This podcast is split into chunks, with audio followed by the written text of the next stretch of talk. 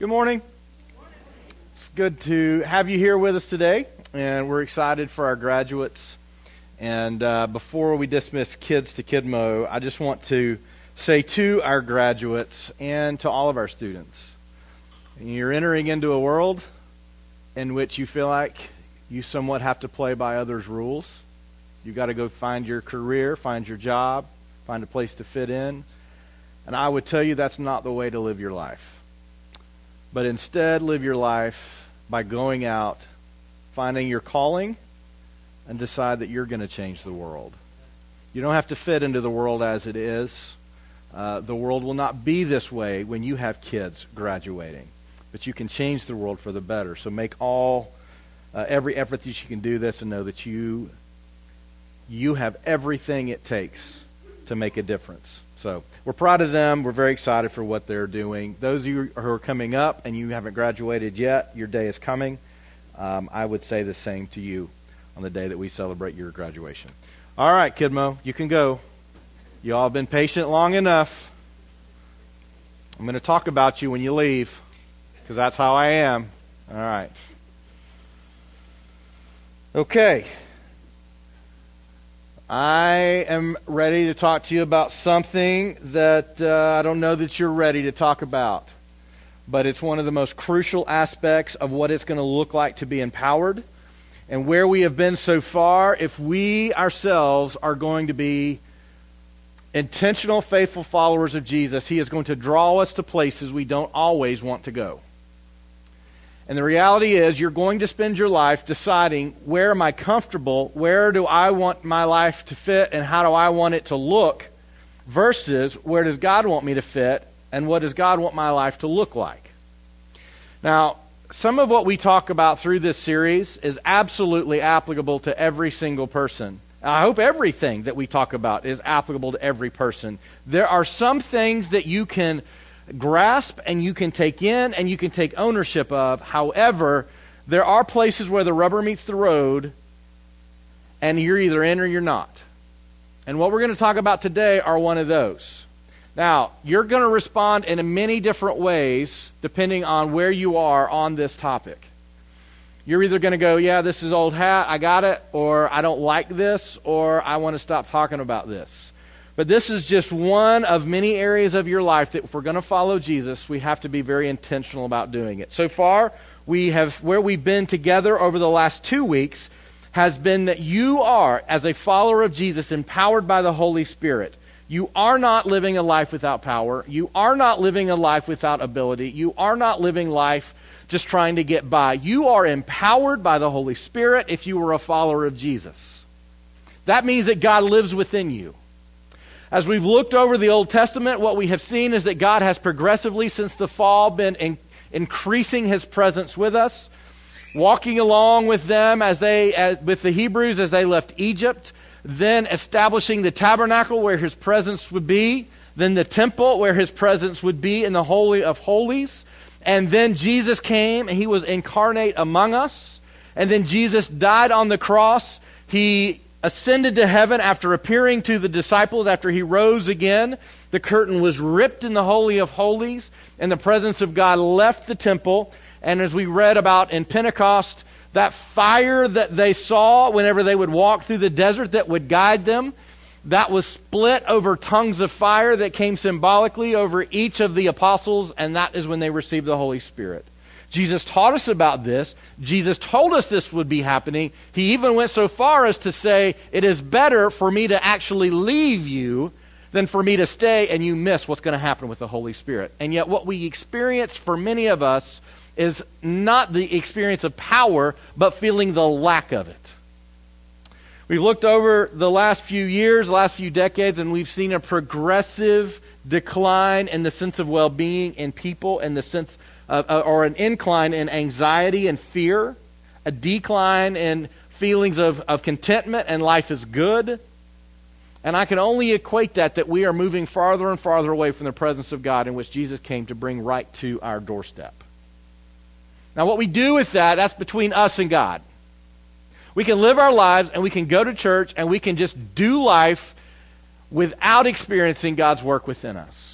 You can come to church every week and, ex- and not experience God's work within you. Or you can decide, I want to experience everything that God has for me. Last week we talked about what happens when you do feel empty because we all have those moments. We all have those moments where we just don't feel recharged. We don't feel like God is working.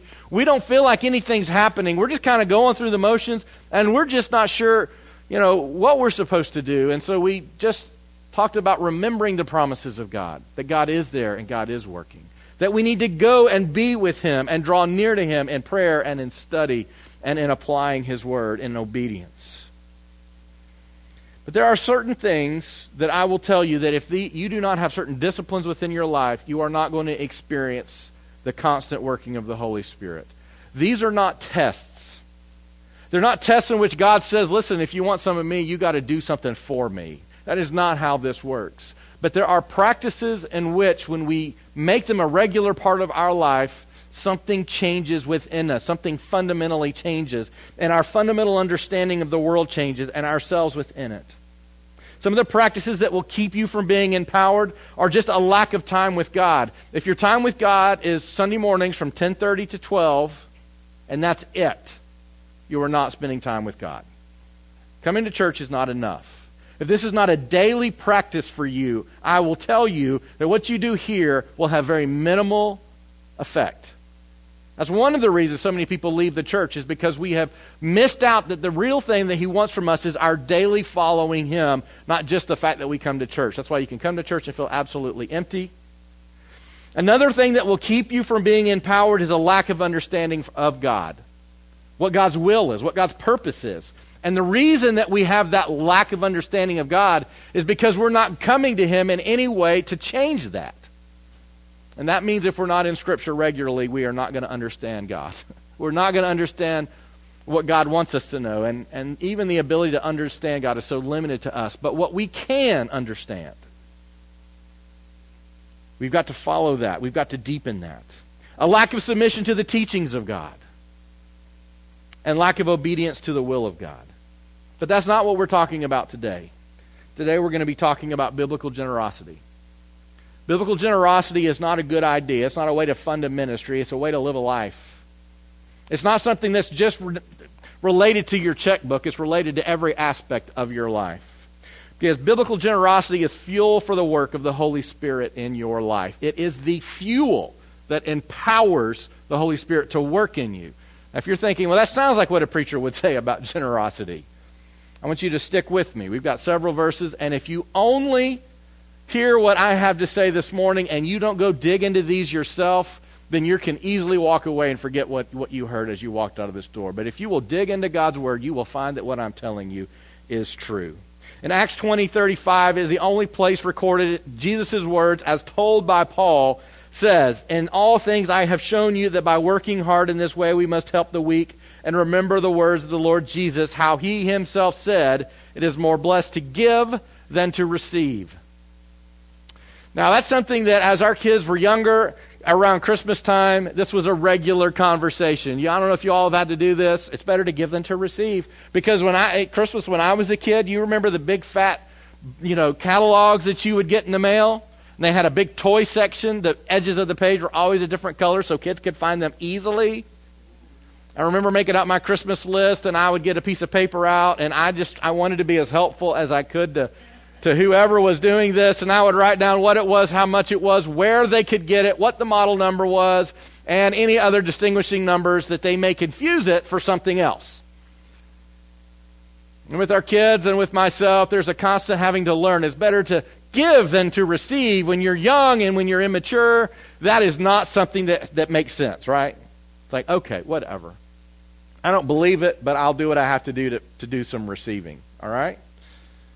Jesus says it's better to give than to receive. In Acts chapter 4, uh, starting with verse 33, talks about what the church became and what generosity looked like among them. It says the apostles testified powerfully to the resurrection of the Lord Jesus, and God's great blessing was upon them all. There were no needy people among them. Because those who owned land or houses would sell them and bring the money of the apostles to give to those in need. Now, this is not a prescription. Does not mean that next week when you come, you need to bring the deeds to everything you own. We're going to liquidate them. We're going to disperse them through the community. That sounds like a lot of fun. I mean, to me, I don't know about you, but uh, we're not going to do that. This is not a prescription, but this is how they functioned. The point is not that they sold and that they gave. The point is that there was among them a sense of generosity so that there were none in need. I want you to know that biblical generosity isn't just an ideal, like we should do that. It is an expectation among followers of Jesus because God Himself is generous. He is the model of generosity for us. Now, we often break down this understanding of I need to follow Jesus and I need to be like Jesus and I need to become more like Jesus. We often stop when we start talking about generosity. Oh, that's what the wealthy do. That's what the people that have means do. That's what the people with lots of money do. They're generous because they have a lot more than me, so they should give away some of what they have. But when we talk about following Jesus and becoming like Christ, there is no greater act of generosity than to give your life for someone else. And God Himself is generous. He is generous with His presence, He is generous with meeting our needs. He is generous with His love. He is m- generous with His mercy. His mercies are new every day. He is generous with His grace. And Scripture even tells us that He is generous with the things that He owns, which is everything. Most of us are going to spend our lives focused on the way that we have to survive. What are our jobs? How much are we going to make? What is our car payment? What is our house payment? Now, some of us, we have graduates. How, how are we going to get through college? We're looking forward to the day they move out. We watch all the statistics that say they won't move out because kids today don't move out, and we look at that with fear and trembling. I'll tell you, when Jake was born on that day, I began regretting this day that we would be talking about his graduation. I thought it was a day would never come. Parents with kids that were adults would tell me, you know what, it's going to ha- to go faster than you think it is. And I'm like, yeah, it, I, we're still changing diapers. It feels like it's not going to go fast enough. I'll tell you that right now. And here we are 18 years later, and it's hard to imagine how quickly those 18 years have gone. Now we're moving on from how do we take care of ourselves to how do we empower our kids to take care of their, themselves. Because one thing I want all my kids to do is to be self sufficient. Can I get an amen? And not what you want for your kids? I told them all for years now, you better get a good job because I'm coming to live with you. I am coming to live with you. And if you don't want me living right beside you, you better have an addition to the house. And that's going to take some money. So you better get a good job. I don't know if y'all are having that conversation with your kids. I would suggest you start now if you see that as a possibility. Malia is five years old. I looked down there, and the, I think it was the principal said, you know, this caps 13 years of experience. Malia starts kindergarten next year. 13 years. Oh, my gosh. What have we done? Anyways, in 13 years, we'll be doing this again. Pray for me. Pray for me. But my hope is for our graduates for all of our youth. They will be self sufficient. But see, most of us, what we're going to spend our lives doing is figuring that component out. We're going to save every penny we can. We're going to make every penny we can. We're going to spend every penny we can on us because that's how we survive. And what experience tells us is that the more you get does not equate to the happier life you have. Now, there is, let's be honest, a break even point. If you're making $3 an hour working 20 hours a week trying to support a family, not a whole lot of joy in that, is there? But there is a break even point that your needs are met, and now our eyes turn to something else. My needs are met. Now there's more we can have. And once we go down that path, we have a tendency to never return. It's that carrot that's in front of us. It draws us. We can't stop. We see it we get one carrot, there's always another carrot right on the other side of it. I learned early on the things that I most wanted that were not needs. The things that I most wanted had a very limited shelf life. Once I procured them, in no time at all, they weren't all that great. Does anybody else have that experience? You work hard for something, you can't wait to get it, you finally get it, and then you realize, well, it wasn't all that great. But you know what is great? The next thing. That one's great. Now, that is the thing I need. I don't know why I've got this thing. That's the one I need. I remember thinking uh, when I was a child how excited I would be because my parents decided not to spend everything they had. They certainly wouldn't spend it all on me and my sister. Because while you all wore all the name brand stuff, guess who didn't? Me. you know, if it had a brand on it, it was too expensive. Even if it wasn't expensive, if it had a brand on it, we weren't getting it. I'm wearing, I'm making up for right now. All right, I'm getting a kickback right now. But I remember thinking, I mean, this we they practice this in every area of our lives. Even though we, I mean, we would go to a restaurant and they'd have a quarter machine, you could get a you know, a gumball, or you could get a ring, or you could get a tattoo, you know, for you really risky people that want to get a tattoo that rubs off in about 30 minutes. You can get one of those. We didn't get those. I remember thinking when I get older, I'm going to buy all the junk I can afford. I remember literally thinking that I will take a stack of quarters and I will get every single one of those rings out of that. Now, I got older, I didn't do it, so you can rest. Not worry. I didn't do it. I'm not going to do that. But this, this idea of generosity, it goes to the core of our being. Now, what you'll know about us if you've been with us, and several of you have been with us from the beginning, is you can probably count on two hands how many times we've taught over the last 11 years on generosity. And one of the reasons we haven't spent a lot of time on generosity is because the church gets a very bad reputation on this very subject. Because what we have a tendency to do is talk so much about money that it just becomes white noise. And when we talk about why we need money, it's really not for the needs that Jesus talked about. It's really just for our own needs. It's become a very hard topic to discuss. And one of the reasons we kind of stayed off this topic is because we did not want to be that. Right now, there's a lot of churches that need a lot of money to pay their bills, build buildings, pay off debts. So we didn't want to do that. But the truth is, if we don't teach on this, then you're missing one of the most empowering parts of what life can be like. Biblical generosity isn't just an ideal, it's an expectation because God is generous. In 1 Timothy 6:17, it says this, "As for the rich in this present age, charge them not to be haughty, nor to set their hopes on the uncertainty of riches, but on God who who richly provides us with everything to enjoy. They are to do good, to be rich in good works, to be generous and ready to share, thus storing up treasure for themselves as a good foundation for the future, so that they may take hold of that which is truly life. We have to watch what draws our attention the most. And most of us are in a system in which the thing that draws our attention the most is the number on our paychecks. There's nothing more personal than, than the amount of money that we make. So what we could do go around the room right now and just ask, could everyone please just tell us how much you make every year? That would make for a fun time, wouldn't it? Now, if you feel like you're doing good in this area and you don't make a whole lot of money, you may want to share more than if you do. The point is not that money is bad, nor is being wealthy bad. But what do we do with the things that we've received? It's not just an ideal, it's an expectation. What I've learned over time, because it surely took me time to learn this, I did not grow up this way, even though my parents are two of the greatest examples who limited themselves throughout till today, continue to limit themselves. They are two of the most generous people that I know. They, I can't tell you how many people they support, how many organizations they support, and how much they limit their own spending on themselves so that they can do this. They are two of the very best examples that I have ever seen, while we also have incredible examples also in our congregation here. Our, generos- our generosity or lack of demonstrates what we believe about God. Bottom line. Bottom line. What we believe about God will determine where we are in the area of generosity. It will, it always will.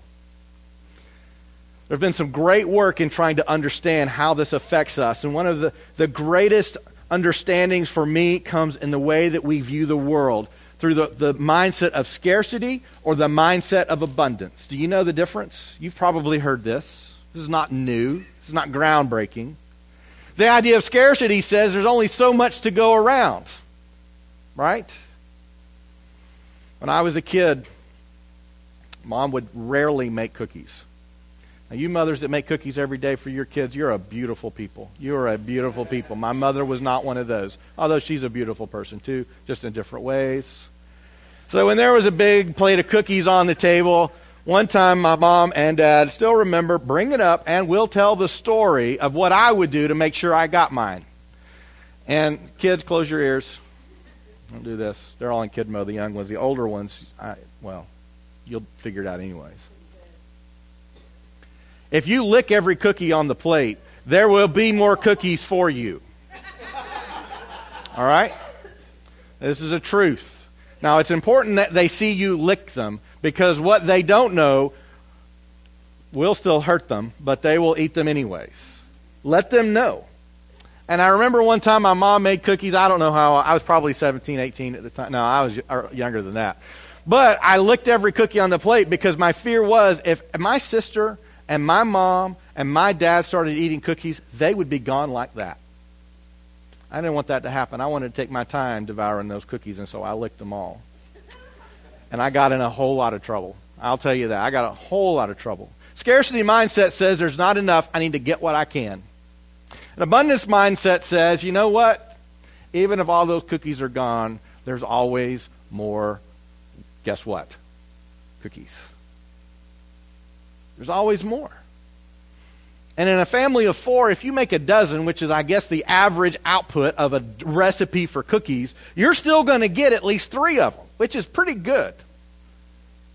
But even if you don't, or even if three doesn't feel like enough, you can always make more. That is the abundance mindset. Scarcity mindset, when it comes to our finances, says, I've got to keep every dollar.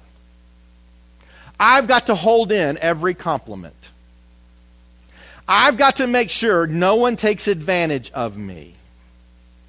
Because if they do, something's gone that can never be replenished. We look at the world and we say there's only so much that can go around, and so I need to do what I need to do to get my piece. That's one of the things that happens within high school when you guys are preparing for college and you think, what job do I need because I want to make sure I get my piece. Understand, God has given more pieces around the table than anyone can ever be full with. An abundance mindset says, I am going to have more than enough because my Father has said there is more than enough for us. The difference between abundance thinking and scarcity thinking is not just glass half full. It is not just the fact of, does that glass look half full or half empty? It's the idea that there's more water to put in the glass. So, some of the differences in understanding whether you have a scarcity mindset or an abundance mindset. Scarcity mindset says, I must keep everything I can get. And an abundance mindset says, I get to give because there is more to replenish. The scarcity mindset says, I must play it safe. An abundant mindset says, I can take big risks and have big faith because God is at work. The scarcity mindset sees the world as overtly negative.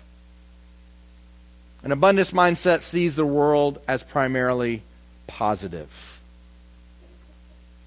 A scarcity mindset says, I take care of me, you take care of you. An abundance mindset says, we can take care of each other. There's a difference in the scarcity versus abundance mindset. Now, I don't know where you are on that scale. I don't know where you are. You, you, you did not grow up without someone intentionally teaching you. You did not grow up with an abundance mindset. Because our default is the scarcity mindset. There's just not enough. Interestingly enough, how you grew up, whether you were in poverty or not, does not equate whether or not you will have a scarcity or abundance mindset. Certainly, if you grow up with more than enough, you have a tendency towards abundance. But even those who grew up with little that doesn't mean you're going to have a scarcity mindset because you know you can live with much less. There's a difference in these. In 2 Corinthians chapter 8, Paul's encouraging these wealthy Corinthians, and he's using some very poor Macedonians to do it. And this is what he said. You'll notice some underlines on the, this passage. It's in chapter 8, verse 1. It says, We want you to know, brothers, talking to the Corinthians, about the grace of God that has been given among the churches of Macedonia who are very poor. For in a severe test of affliction, their abundance of joy and their extreme poverty have overflowed in a wealth of generosity on their part abundant joy, abundant joy, extreme poverty, overflowing, and a wealth of generosity. For they gave according to their means, as I can testify, and beyond their means. In other words, generosity was such a part of their lives that not only did they give whatever minimum expectation they held, but they gave as much as they possibly could. They had found such joy in this. Of their own accord, also, which is important. Verse 4 begging us earnestly for the favor of taking part in the relief of the saints. Now, what he's talking to them about is supporting the church in Jerusalem at this point. These outlying churches, they would take care of their own needs, but they would also support the church and what it was doing in Jerusalem, and he was encouraging them to be a part of that. Verse 5 In this not as we expected, but they gave themselves first to the Lord and then by the will of God to us, which is important. Because in this group of people, the way they developed biblical generosity it wasn't biblical at the time. They're forming what was biblical generosity. What they were doing and what was happening was as a result of their drawing near to Christ. This is an important distinction. Because guilt is a poor motivator for giving and for generosity. But that is sometimes the most direct route to getting some money in. And that's why the church gets that reputation but it is a poor, poor way to encourage someone to experience the power of the Holy Spirit and being aligned with Christ if you do it in that way. They gave themselves first to the Lord. Generosity is a part of you and I giving ourselves to the Lord. Bottom line. When we withhold, then we also are withholding from aligning with Christ. You first have to give yourself to the Lord. Accordingly, we urge Titus that as he had started, so he should com- complete among you this act of grace, this same act of being generous. But as you excel in everything, in faith, in speech, in knowledge, in all earnestness, and those are all the things that we, we like to talk about. We like to talk about having big faith. I want to believe in big things. We like to talk about, you know, being good at sharing the gospel. We want to share the gospel well. We want to be strong in sharing the gospel well. We want to be good and excel in knowledge. We want to learn lots of scripture, and that feels good. In all earnestness and in our love for you, see that you excel in this act of grace also, in the act of generosity. Now, up to this point, we could go in many different directions talking about this, couldn't we? This is the direction I want to go in. Generosity is a bigger gift to the giver than to the receiver. Amen. Preach it. Preach it, girl. Generosity is a bigger gift to the giver than to the receiver. Proverbs 11, 24, and 25 says, One gives freely, yet grows all the richer. Another withholds what he should give and only suffers want. Whoever brings blessing will be enriched, and the one who waters will himself be watered. In other words, there's great blessing that comes in taking on a, a mindset of generosity. 2 Corinthians 9, beginning with verse 6, remember this a farmer who plants only a few seeds will get a small crop, but the one who plants generously will get a generous crop. You must decide in your heart how much to give, and don't give reluctantly or in response to pressure. In other words, the guilt trip is not the reason to give. For God loves a person who gives cheerfully, and God will generously provide all you need. Then you will always have everything you need and plenty left over to share with others. As the scriptures say, they share freely and give generously to the poor. Their good deeds will be remembered forever, for God is the one who provides feed, seed for the farmer and then bread to eat. In the same way, he will provide and increase your resources and then produce a great harvest of generosity in you. A few years ago, there was a very popular small book called The Prayer of Jabez. Some of you may have read it. It did so much damage to the church. The prayer of Jabez is a beautiful prayer. And it's Jabez essentially saying, eh, you know, God, enlarge my borders for the purpose of being generous. Yet the prayer of Jabez became a call to praying for asking God to give us lots and lots of stuff. It did so much damage to the church. The prayer of Jabez itself is a wonderful prayer, misused It is a key to bondage. What Paul is saying here to the Corinthians is God has more than enough to give us. Now, here's where we begin to d- diverge between those who have chosen the generous lifestyle and those who have not. Those who have chosen a generous lifestyle don't take a whole lot of convincing because they have experienced what God has done in their life as a result of the generosity. And it is a reciprocal blessing. The more you give, the more you receive. As Jesus said, it's better to give than to receive, but as you give, you receive. Now, the prosperity gospel has taken this and totally messed this message up. If you'll give me $10 today, God will give you $100 tomorrow. It is an evil teaching. It is a corruption of the very fabric of the gospel. You give a little, God will give you a lot. But a person who's chosen the path of generosity has found what God gives me, while may not replenish me financially, replenishes me spiritually and in so many other ways, but often replenishes you financially because you have chosen to give away what He's giving you. There's a difference when you give somebody $10 and they keep it. I love these videos where they show someone just randomly, and sometimes you wonder is it a setup, but they don't look like a setup, where they go and they randomly give somebody who's living on a park bench money and they go and buy all their homeless friends something with it. There's something beautiful about that. There's something God centered about that. When you begin to embrace the idea that God wants us to live generously, we begin to receive much more than we give. But this is kind of this is one of those steps of faith that once you're in it, you get it. But taking those steps when you have a scarcity mindset. But if I give this, I might not have enough.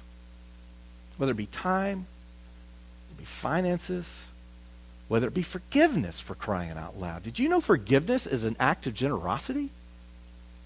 And many times more so for yourself than for the person you forgive. It's amazing what happens when we adopt a generous mindset what I've shared before and what I want to be sure that you hear me say today is that shame is a short term motivator for generosity. This is not my purpose for today. I don't know where you are in this. It's not, it's not my business to know where you are on this. But joy and contentment makes it a habit. There's something amazing when the carrots stop appearing in front of your eyes and you feel the need to go get it. That's called contentment. It's amazing when a new commercial comes on about the latest and greatest and you don't feel compelled to go get it. It's called contentment. And it is fleeting and hard for many to find. Shame is a short term motivator. I don't want you to give today out of shame. I don't want you to give tomorrow out of shame. I don't want you to ever give to us out of shame. That does not honor Christ. God is not the author of shame. Jesus did not die on the cross so that we would follow him out of shame. There is a piece of shame that we all deal with. That leads us to repentance. But that is not the way in which we follow Christ. If the only reason we follow Christ is out of shame, then we are not following the Christ of Scripture. Shame is a poor motivator. Just a couple of things. I don't know where your thoughts are on this, but I want you to know that biblical generosity is not determined by your income. It is not determined by your income. Luke 21 gives us a very convicting story for me. Jesus looked up, saw the rich putting their gifts into the offering box. They're putting a lot of money in. And he saw a poor widow put in two small copper coins, and he said, Truly I tell you, the poor widow has put more in than all of them. For they all contributed out of their abundance, but she out of her poverty put in all she had to live on. It's not about income. I, as I was growing up, I believed it was about income. You needed to earn a certain amount before you could give anything to anybody. I mean, why am I going to help you? I can't even pay for myself. The problem with that mindset is that I, I, I never can pay for myself because there's always something else I want, right? So I'll never make enough money. And if you're not sure if that's the you, you, like to try it, you know, sometimes we joke about that. I'd really like to try to be wealthy. You know, that would be a lot of fun. I sometimes tell my friends who don't like their jobs, why don't you just be independently wealthy like me? They don't laugh, but I laugh. I think it's funny. They don't think it's funny. But biblical generosity is not determined by income because it is not God is not honored by the amount on the check or the amount of the cash. God is honored by the intent of the gift. Some of the greatest gifts that have ever been given here are by those who have very little to give, and their gift was not a huge amount. But the fact that they were giving and it was difficult and it was hard for them reaped incredible rewards, not only for them but for our church. It is not about the amount. It is about the heart of the gift. Let me also say this because I often hear this as a pushback for generosity. Well, I want to be really sure that where I give my money is they are worth it. While biblical generosity is not determined by income, it is, should not be determined by outcome either. Now, I know a lot of generous givers. My dad and I have had many conversations about this, and he, he is one who says, I want to know how the gift is used, which is wise. You don't want to give into a barrel with a hole in the bottom of it. You want to make sure that it's a wise stewardship of what God has given you. That is wise. That is not what I'm pushing back against. I'm pushing back against the idea that, well, I'm not going to give because I'm not sure that's a good investment for my money. A lot of people see giving this way, and it is the wrong way to see it. See somebody on the street who's hungry, I'm not sure they're really homeless. They may use my money to go buy a beer, and I'm sure not going to take my money and give that to them so they can go buy a beer. And when we do that, we begin to say, my generosity is based on whatever outcome I desire. God says, no, generosity is not about the outcome. Generosity is about the heart of the giver. God does something to empower the heart of the giver.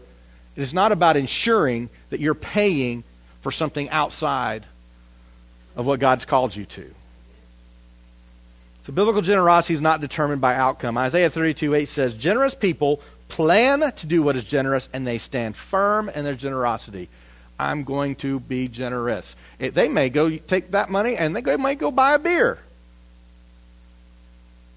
That's not really the point. I think you can be smart. Some of you, you go out and you're like, hey, I'm going to go buy you a meal. Come with me. I think that's wise. That's good stewardship. But do not let a, presi- a, pre- a, desired outcome determine whether or not you're generous. Because remember, generosity is about the giver, not about the receiver. The receiver receives, and they are blessed by that, but the giver is blessed more so because they have given. So this is a difference in the way we understand generosity. It's a difference in the way that we see it that way. But biblical generosity is not determined by your income. In other words, I don't make enough to give. It's not determined by the outcome. I'm not sure I trust them that this is a good use of my money because it's not our money, it's God's money. Instead, generosity is a way of life for the follower of Jesus. Now, I want you to see that generosity is bigger than just money. See, in the church, we've been building big buildings for so long now that generosity is almost always discussed in the realm of money. But if you will follow the teachings of Jesus, follow the teachings of the Old and New Testament, you will find that generosity is a lifestyle of those who know God, not just a way to fund projects. And so when we look, we talk about generosity, forgiving those who have harmed us. Yes, that is generosity. Caring for the needs of others. Someone's in need, God wants me to help meet their need. That's a mindset, that's a way of living life. That's that's just a way of life. If someone harms you, turn the other cheek. That is generous. See, you slap them back. Oh, you're not taking anything from me. There's only so much of me to go around. My ego, my reputation. You slap me on the cheek, I'm going to retaliate because I'm not letting you take that piece of me away in the eyes of other people. I'm going to slap you back. No. Turn the other cheek. What about your enemy, the people who are here and want to do you harm? I mean, they want to do you in. They want to see you fail. They want other people to look at you and say, You're no count. Love your enemies, pray for them. I'll tell you, it's hard to pray for an enemy. They won't stay an enemy long. See, the mindset of following Jesus is a mindset of generosity. Do you go around looking for ways to compliment people? Or do you go around looking for a compliment? Two different ways of living life scarcity versus abundance. If you're a scarcity mindset, I'm looking for a compliment. And so I will edge into the conversation what I've done. And if they don't take the bait, I'll add a few more tempting details. so they know what I've done. It's one of the ways we deal with insecurity within us. Scarcity mindset says, I need someone to recognize my value. Person in abundance mindset says, I see you. You are valuable. I want you to know it. I can give you this because there's so much more I'm receiving from God. There's a difference in a scarcity and abundant mindset. We go all through Scripture and we find this. We find this in tipping. I find it I find it offensive, and I don't use that word very often. I hate that word, but I find it offensive. The memes that suggest people who follow Jesus and are at church on Sunday don't tip on Sunday afternoon. I find that offensive. Here we are following the most generous of all possible beings. These beings wouldn't happen if it didn't if it didn't happen. You know, tipping is an act of generosity. And not just because they gave you excellent service. Because if they watch you walk out of a church, maybe they're a guest with us in church today, and then we go and sit at their table and we go, oh, I wasn't good service. I'm not tipping today. What message do you think they've received? Not that God's generous, not that they're valued, and certainly not that we're following the God of the Bible. Maybe it's in the area of tipping. Maybe it's in the area of offering a helping hand to people maybe in serving. Generosity is a way of life. I know it's hard to believe this, but some of the children in our children's ministry are not perfect little children. Did you know that? I know some of you are thinking about volunteering, and I've just swayed you to the other side. But some of our children are not perfect. In fact, I really don't think any of them are. I'd fix them all if I could. I mean, not like, you know, anyway, that was a wrong analogy. But I, you know, even my own, I w- I'm forced to say, are not perfect. Sometimes generosity is the gift of loving a child, even when it costs us. They're not listening. They're not paying attention. They are not sitting still. I mean, where does that happen? Where does that happen? Now, if you have a lollipop, you know, like, hey, if you'll sit still, here's a lollipop. Okay. If you'll come over and do this activity, here's another lollipop. You know, we our kids would be like, they walk out of here like wired. You know, I'm just sugared up. Oh, that was great. I love church. Let's go back to church. It's wonderful. They give me stuff. Give me candy to sit still. It's wonderful. Generosity is a way of life for the follower of Jesus. If we're going to be the church, we have to be a generous people. Biblical generosity requires a plan. You will not accidentally become generous. You must believe this is what God wants. You must plan within your finances. The average person today is two weeks away from being homeless. That means if they don't get their paycheck on time, if they're out of work for two weeks, they're out on the street. We are leveraged to the hilt. Everything within the marketing platform is moving you to not owning a thing. You're not going to own music on iTunes. You're going to subscribe to Apple Radio. You're not going to buy a movie anymore. I mean, some of your, some of your cars even have a CD player in, in them, right? How many of you, you know, still have VCR tapes? You're a dinosaur, right, Marie? You need to get a DVD player. Did you have you tried to go buy a VCR? At a yard sale is about right. You're not going to go buy a new one. It's like trying to find a beta. You know, it's not. They're they're gone. Even in your cars, you got to stream it now. You got to stream it. You can't put a CD in. There's no CD players going to go in cars anymore. The marketing goal is to keep you continually indebted. Do you know why you have so many banks offering you credit cards at such great deals? It's because they're going to get you on the hook and you're never going to get off again. I've shared this before. We went to a, a store where you can buy a membership and get a discount, and if we would get their credit card, we get 4% cash back on a 19% interest credit card. Do the math. They know what they're doing. When I was in college, I would go to my P.O. box. You know how many letters I got? None. Occasionally from my mom. That's it. You know how many credit card applications I got in my little P.O. box in college? I hadn't made a dime yet in my life, but I can get up to $10,000 of credit to go get me a cool stereo, because we didn't buy TVs then. We didn't buy PlayStation. They didn't have that kind of fun. I mean, they did, but they want you to be indebted, and they want you to live paycheck to paycheck, and they want you to never stop and think what life could be like if you would get off that roller coaster. Because as long as you're on that roller coaster, they've got you, they've hooked you. I remember one time we were new in, in ministry, we didn't make anything. We started having kids, credit card debt started ballooning. I remember we we moved, sold a house, we used all the income to get out of debt. I got a phone call within a week. Same credit card. We've noticed that you've just made a large payment on your credit account, and we want you to know you now qualify for a lower interest rate. Would you like to? We can send you the cash right now for the amount that you just wrote. You can have that cash for expenses you need today. And I hung up on them. That was the moment I realized how it worked. I was about 29 years old, 30 years old. See, generosity is a way of living life that the world doesn't value and they will keep you stuck. They will keep you there, and they're happy for you to be there. Now, if you're going to plan and have a plan for this, you're going to have to limit your spending on yourself, period.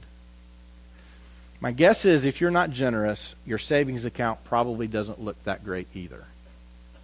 Generous people have a tendency to have more in savings because once you start limiting yourself, you start seeing the benefit of it.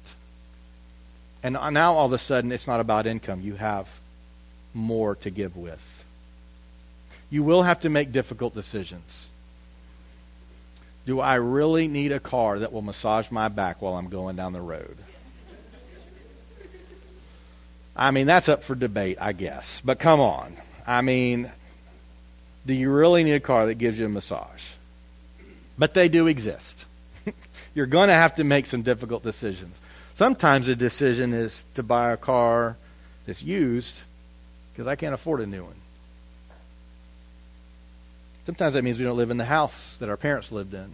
A study came out years and years ago that one of the major problems with my generation, with Gen Xers, was that we wanted to launch out of our parents' house and we wanted to live just like them right away.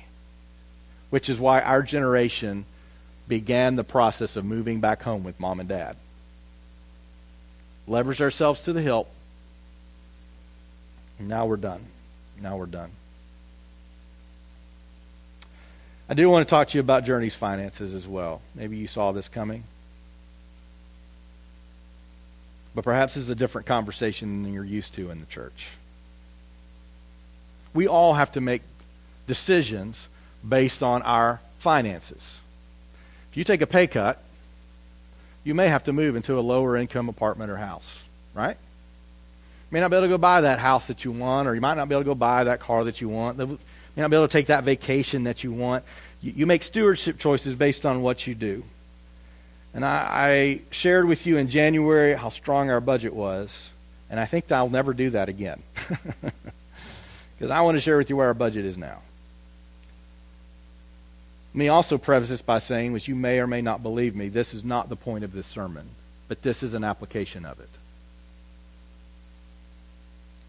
This is our basic budget for how we run things.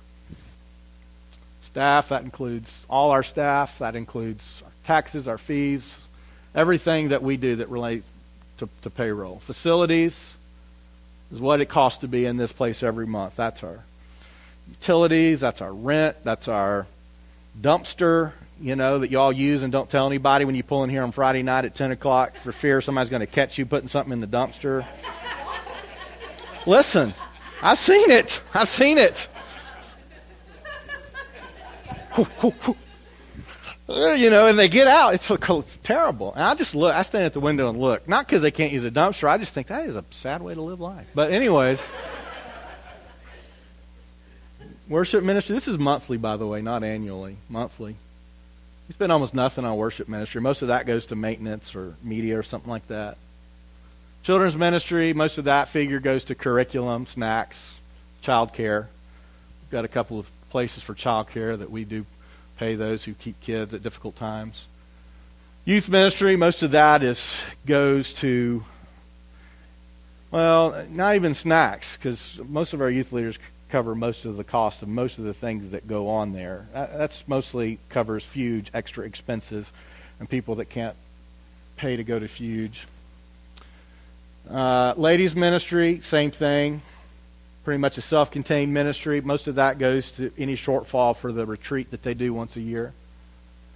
Hospitality, that's the coffee, water, creamer, because you all have specific tastes in coffee. I don't know. Black's the only way to take it, but you all put all kinds of crazy stuff in your coffee. A lot of that number over the last few months and years has been taken over by volunteers who bring a lot of that stuff in. Benevolence is an occasional need. That's approximate. It doesn't always. It's sometimes more than that, sometimes less than that.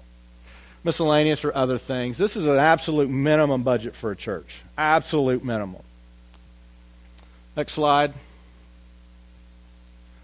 So in order to do that, that's a budget of 150 grand a year. Some of you may live on more than that just in your household. That's how we do this church. And that means a minimum monthly of 12 grand, 12.5 a, year, uh, a month. 2018, we skimmed under after an enormous December giving. Lots of people gave in December. It was an enormous month, bigger, but twice as big as any other month, and it put us over the tipping point. And so in 2018, our annual giving is 155,000. January, I said, "We're looking good. Y'all did good. Y'all been generous. This is wonderful. We're ready to go again."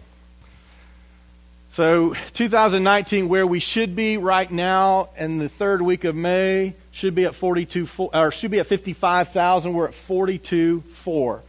That means we're down $13,000 for the year thus far. Now, this is where my guilt trip comes in. Y'all better get your checkbooks out and start writing. Now, I'm just kidding. now, and that's the way it happens in most churches. That's not how we do things here. Whenever your income goes down, you make hard decisions. When our incomes go down as a church, we're a church family, we make hard decisions. And so, some of those decisions are going to be uh, go to that previous slide. There's only a few places we can cut here. We can cut in staff and we can cut in facilities if we move. Our facility costs have become overwhelming. It's not no longer financially viable for us to meet in this space. Doesn't mean there aren't other spaces. See, in many churches, the building is the church. For us, the building is people. I mean, I'd be fine to meet in the park every Sunday. I've been told not everyone will be on board with that idea. I don't know why but because I think it sounds awesome. But in a budget like that, there's a, not a whole lot of money that goes to the poor. And I'll tell you that our opportunities right now to serve in the community are exponentially growing. Right now, we have the opportunity to take on a couple of ladies that need their home, their yards taken care of, older ladies in North Chattanooga. That's that's time, very little money. Red Bank United Methodist is putting together a food pantry, and they're going to need help, both in volunteering and in providing food.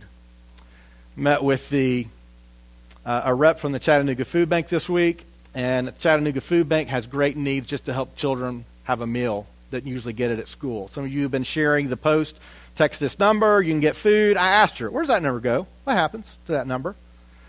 And it goes to the USDA, who's in charge of a grant that funds that program. And the reality is, they get a text that says, "Well, these are the area people in your area that could possibly give you a meal if you can get there." It is not a guaranteed meal, but they have a guaranteed program that if we have some volunteers over the summer that would stand at a table in a place where kids congregate and would hand out meals, we just go get the meals and hand them out. Didn't cost anything, and we can just help provide meals for kids. If you're interested in doing something like that, I've already committed us. I, haven't t- I haven't told anybody that. Surprise! But listen, if I'm going to stand before Jesus and they said, Did you send a couple of people to go hand out food? I'm going to be able to say yes, even if I'm both of them. I'll take one of my kids with me, right? I want you to be there and be a part of that too. If you're interested in doing that, you can do it any time of day. I need you to come talk to me. We're partnering with Red Bank United Methodist and Mission Red Bank, which is an Anglican church. We're partnering with both of them.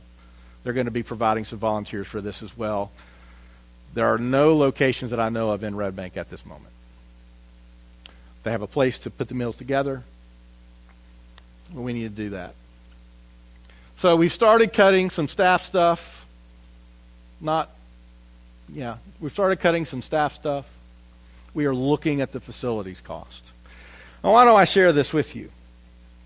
My goal is not to keep this space at all costs. If we cannot be good stewards of what God's given us and we're spending all of our money for giving it to our landlord, that is not good stewardship and that is not honoring Christ. We are not called to keep building owners in business. Our hope when we moved here would be that we would grow financially and every otherwise in order to meet an increasingly growing lease amount each year. And it continues to increase. Now, you may say, well, how have we gotten to this position? And I would say nothing catastrophic has happened. We've had some changes in people's status. Some who are working aren't working anymore. We've had a couple, two or three, that were giving and are no longer giving. They've moved on or something in life has changed and they're not able to give. Nothing catastrophic has happened. But with increasing expenses and decreasing giving, we find ourselves in this unhealthy predicament to which we are going to find a solution for. So I share that to you with you simply to say I'm not asking you to bail out this budget. This may be God saying, It's time, I've got some other plans for you. And I'm fine with that. Anytime God calls us on an adventure, and I'm the first one to sign up. But I also want to share it with you that I sometimes hear people say, I will give, but not to the church. And I would ask you why. I would ask you why. We don't just exist off the goodwill of others, we have bills too. I would ask you to support your church to the best of your ability. I will never show up at your door and ask you to explain your giving. That's not my business because your giving is not between me and you. Is between you and God. That is not a guilt trip. That is a reality. If you're good with God on what you're doing, I am never going to disagree with him. If you feel content and confident, confident that God has told you to do what you're doing, I would tell you to continue. For some of you, you've been incredibly generous, and you're tempted right now to whip out another check. And I want to say, if God so leads you, do it. But if you are already giving generously, the answer here may not be a bailout from those who are already giving very generously. It may be that we need to change some things. Some of you are giving very generously in places outside of this church, and it's about to break you. The point is not that you now need to take on more here, but we together can meet the needs together if we're regularly giving. The trends are against us and that giving across the board over all nonprofits, all churches, all groups that thrive off of giving are seeing the same trend that we're seeing because the under, mindset of generosity in this day and age has changed. People don't give. We're seeing this across the board, across industries. It's happening everywhere. But if we're going to be the church, we're going to be empowered by Christ. This cannot be our story. We cannot just con- consistently say somebody else will take care of it because that somebody else is not going to be there when we stand before Christ. Now, whether it's giving, giving is not the only issue that are one of these rubber meets the road kind of things, but it is a big one. If you're in small groups and you're going through the sermons, you're going to be talking about the parable, the, or not the parable, but the story with the, the rich young ruler. And he comes up and he says, I've done all these things. And he says, One more thing you still need to do. You need to give everything you have away. I don't want to give away the discussion because you all need to have a very heartfelt discussion there. But the reality is that giving financially is one of the last bastions that we hold on to for self sufficiency. Most people don't put their hope in the amount of time that they give. We'll give our time. Most people put their hope in their money. And it's the last thing we give back to God.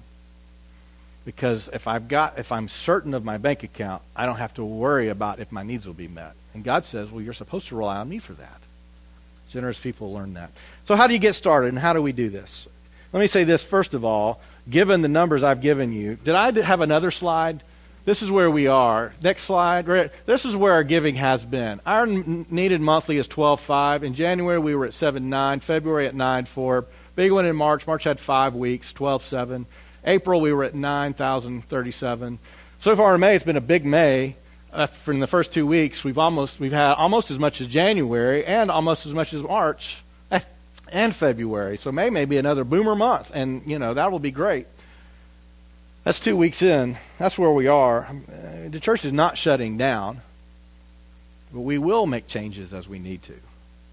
Whether and the only two areas that we can do that is going to be in in our staff um, salaries and then in our our building. So we're looking at how to manage both of those.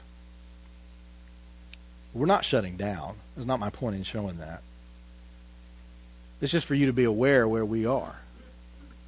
Now, how do you get started? I'm going to close because I'm going over and um, we're going to have five children's workers resign this today if I stay keep them too long in there because some of your kids aren't perfect like mine, right?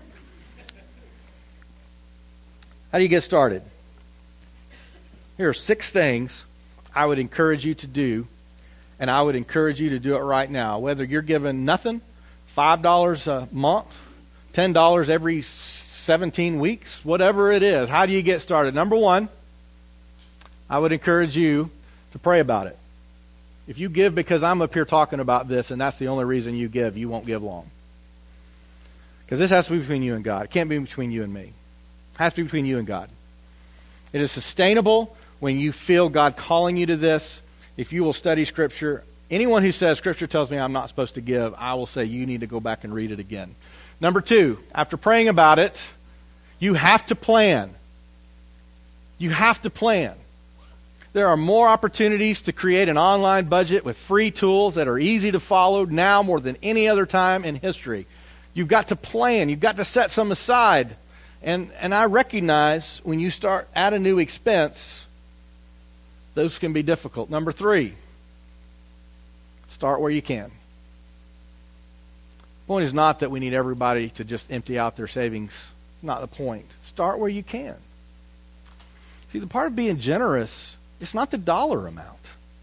It's about the heart that's behind it. I'm doing what I can. Just doing what I can. Number four, work towards a goal. What does being generous look like to you when you read Scripture? There are some that would say tithing. Some would say, well, that's an Old Testament thing. We don't tithe. You know what tithing means? 10%. You go back and add up all the offerings in the Old Testament, and we're up to 30, 40%. I mean, the, you start adding them all together. I'm not suggesting you need to do that. I'm not telling you you shouldn't. But that's between you and God, and you have to make that goal. Work towards a goal, whatever that goal is going to be. And that goal also does not mean you give it all to us.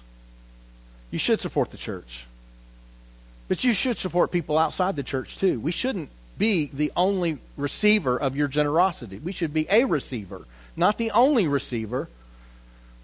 Work towards a goal. Number five, celebrate the rewards. There is a reward in being generous. Receive it, celebrate it, know it. Number six, and let your generosity grow. When you start somewhere and then you grow from there, that is a beautiful place to be. If that's a dollar a week, do a dollar a week. Let it grow. It's not my place to tell you how much you're supposed to give. That's between you and God. It's not our place as a church to keep this building funded. We can meet anywhere. But let's make sure that we're all in on what we're doing together. We're all contributing regularly. And ultimately, let me end with what I began with. Biblical generosity is fuel for the work of the Holy Spirit in your life. You want to see the Holy Spirit do something? Attack the last stronghold in your life that you keep God out of. Give him your money, give him your finances. And I don't mean that by give it to us giving it to God. I, I'm not going to use words like that.